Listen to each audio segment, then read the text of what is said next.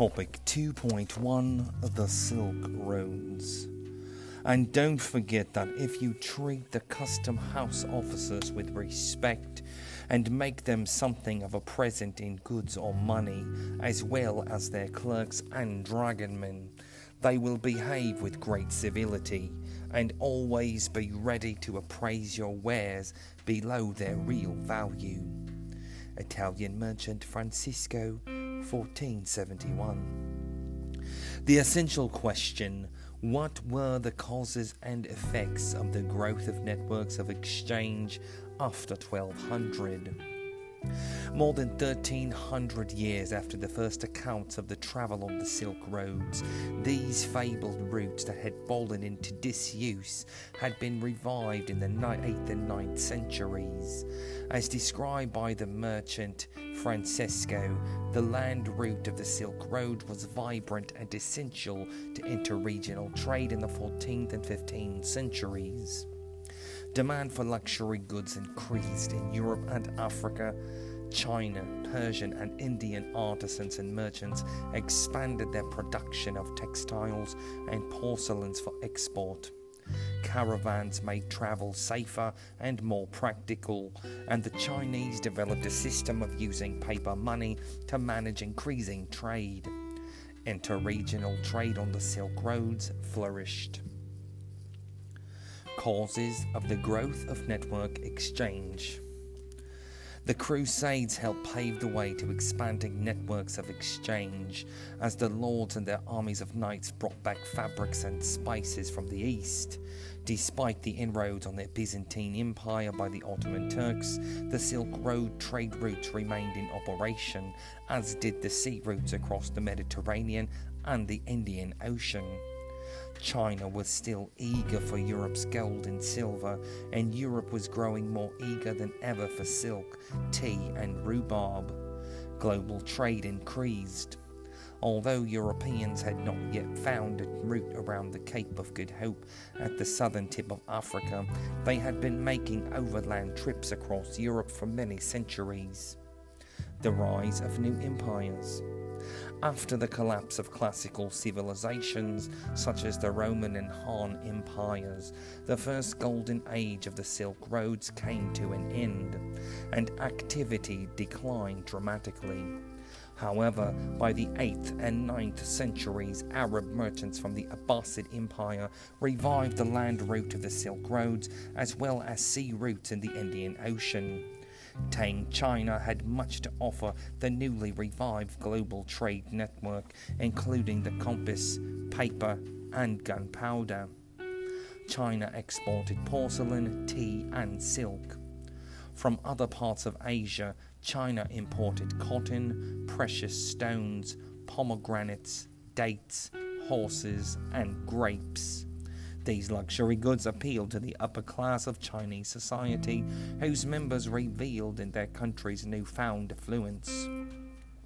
These periods marked the second golden age of the Silk Roads. no other cause, however, has had as significant an impact as the expansion of trade as did the rise of the Mongol Empire. Mongols conquered the Abbasid Caliphate in 1258, and in the 14th century, China came under their control as well.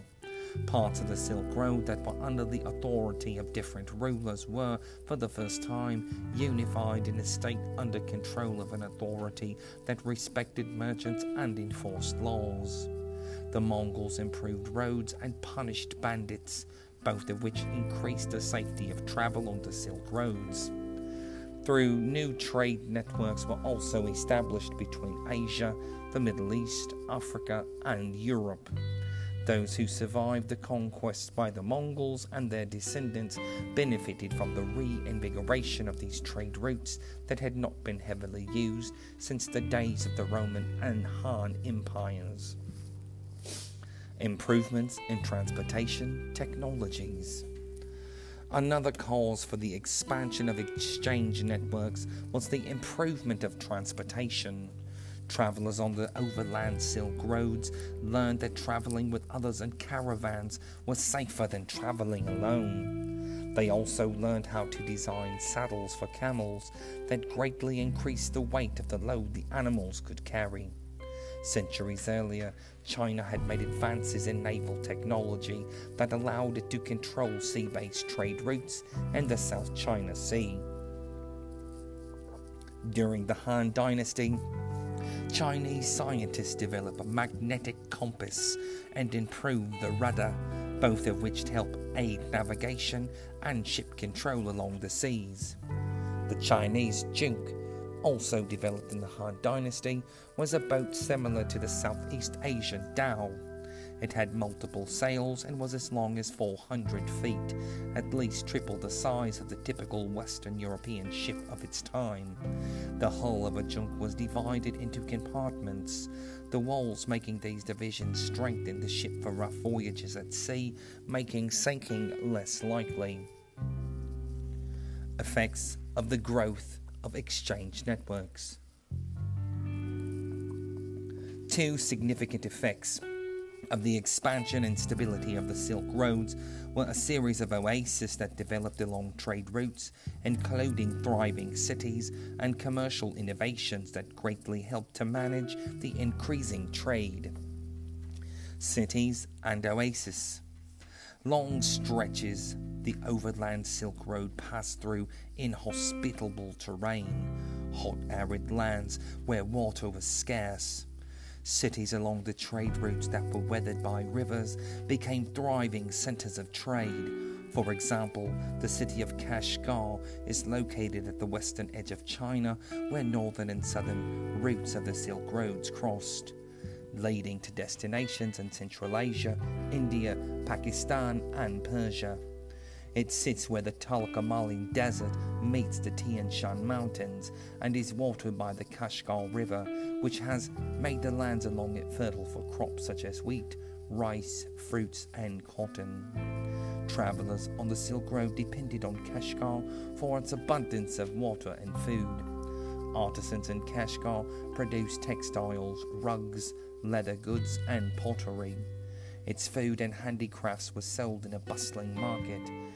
At the crossroads of both ideas and goods, the once primary Buddhist city also became the center of Islamic scholarship. Similarly, Samarkand in present day Uzbekistan and the Zeravshan River Valley was a stopping point on the Silk Road between China and the Mediterranean Sea. Samarkand was a center of cultural exchange as much as it was a center for trading goods. Archaeological remains show the presence of diverse religions, including Christianity, Buddhism, Zoroastrianism, and Islam. Like Kashgar, Samarkand was known for its artisans as well as its centers of Islamic learning and magnificently decorated mosques. Caravanserai Large flourishing trade cities such as Kashgar and Samarkand, however, were not the only oasis along this arid Silk Roads. Once the Silk Roads became stabilized, inns known as caravanserais sprang up, often about 100 miles apart. The distance is how far camels could travel before they needed water. At the caravansary, travelers could both rest themselves and their animals, and sometimes trade their animals for fresh ones. The word caravansary derives from the Persian words caravan and place. Commercial innovations. To manage the increasing trade, China developed new financial systems. China had been a money economy, using money rather than bartering with such commodities as cowrie shells or salt. However, the copper coins they used became too wide, unused widely to transport for everyday transactions, so the government developed a system of credit known as flying cash. This allowed merchants to deposit paper money under his name in one location and withdraw the same amount from another location. Locations for exchanging flying cash became the model for banks of the modern era, including banking houses established in European cities in the 1300s. At a banking house, a person could present a bill of exchange, a document stating the holder was legally promised payment of a set amount on a set date and receive that money in exchange. Each of these innovations encouraged and supported trade by providing convenience and the stability of institutions. The Crusades awakened Europeans' interest in luxury goods from Asia. To acquire them, they organized the trade of European resources. In the 13th century, cities in northern Germany and Scandinavia formed a commercial alliance called the Hanseatic League.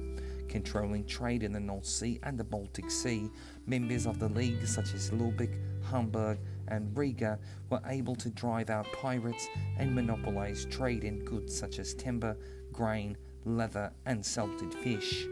League ships would leave the Baltic and North Seas. They would round the Atlantic coast of Western Europe, proceeding to the ports of the Mediterranean. There they might pick up valuable goods from Arab caravans. The League lasted until the mid 17th century, when national governments became strong enough to protect their merchants. Innovations in commerce 500 BC to 1603 CE. Financial instrument, coin, minted with precious metals such as silver, bronze, gold, with own inherent value. Origin date 500 BC. Early locations Turkey. Financial instrument, caravansary. Description inns along trade routes where travelers could trade, rest, and replenish. Origin date 500 BC. Location Persian Empire. Financial instrument paper money. Currency in paper form. Origin 800 CE. Location China. Hanseatic League First Common Market and Confederation of Merchant Guilds. Origin date 1296. Location Germany. Financial instrument Banking House. Precursor to the modern bank. Origin date 200 BC in China. Financial instrument Bill of Exchange a written order that without interest that binds one party to pay a fixed sum to another party at a predetermined date in the future. Origin date 700 CE. Location China.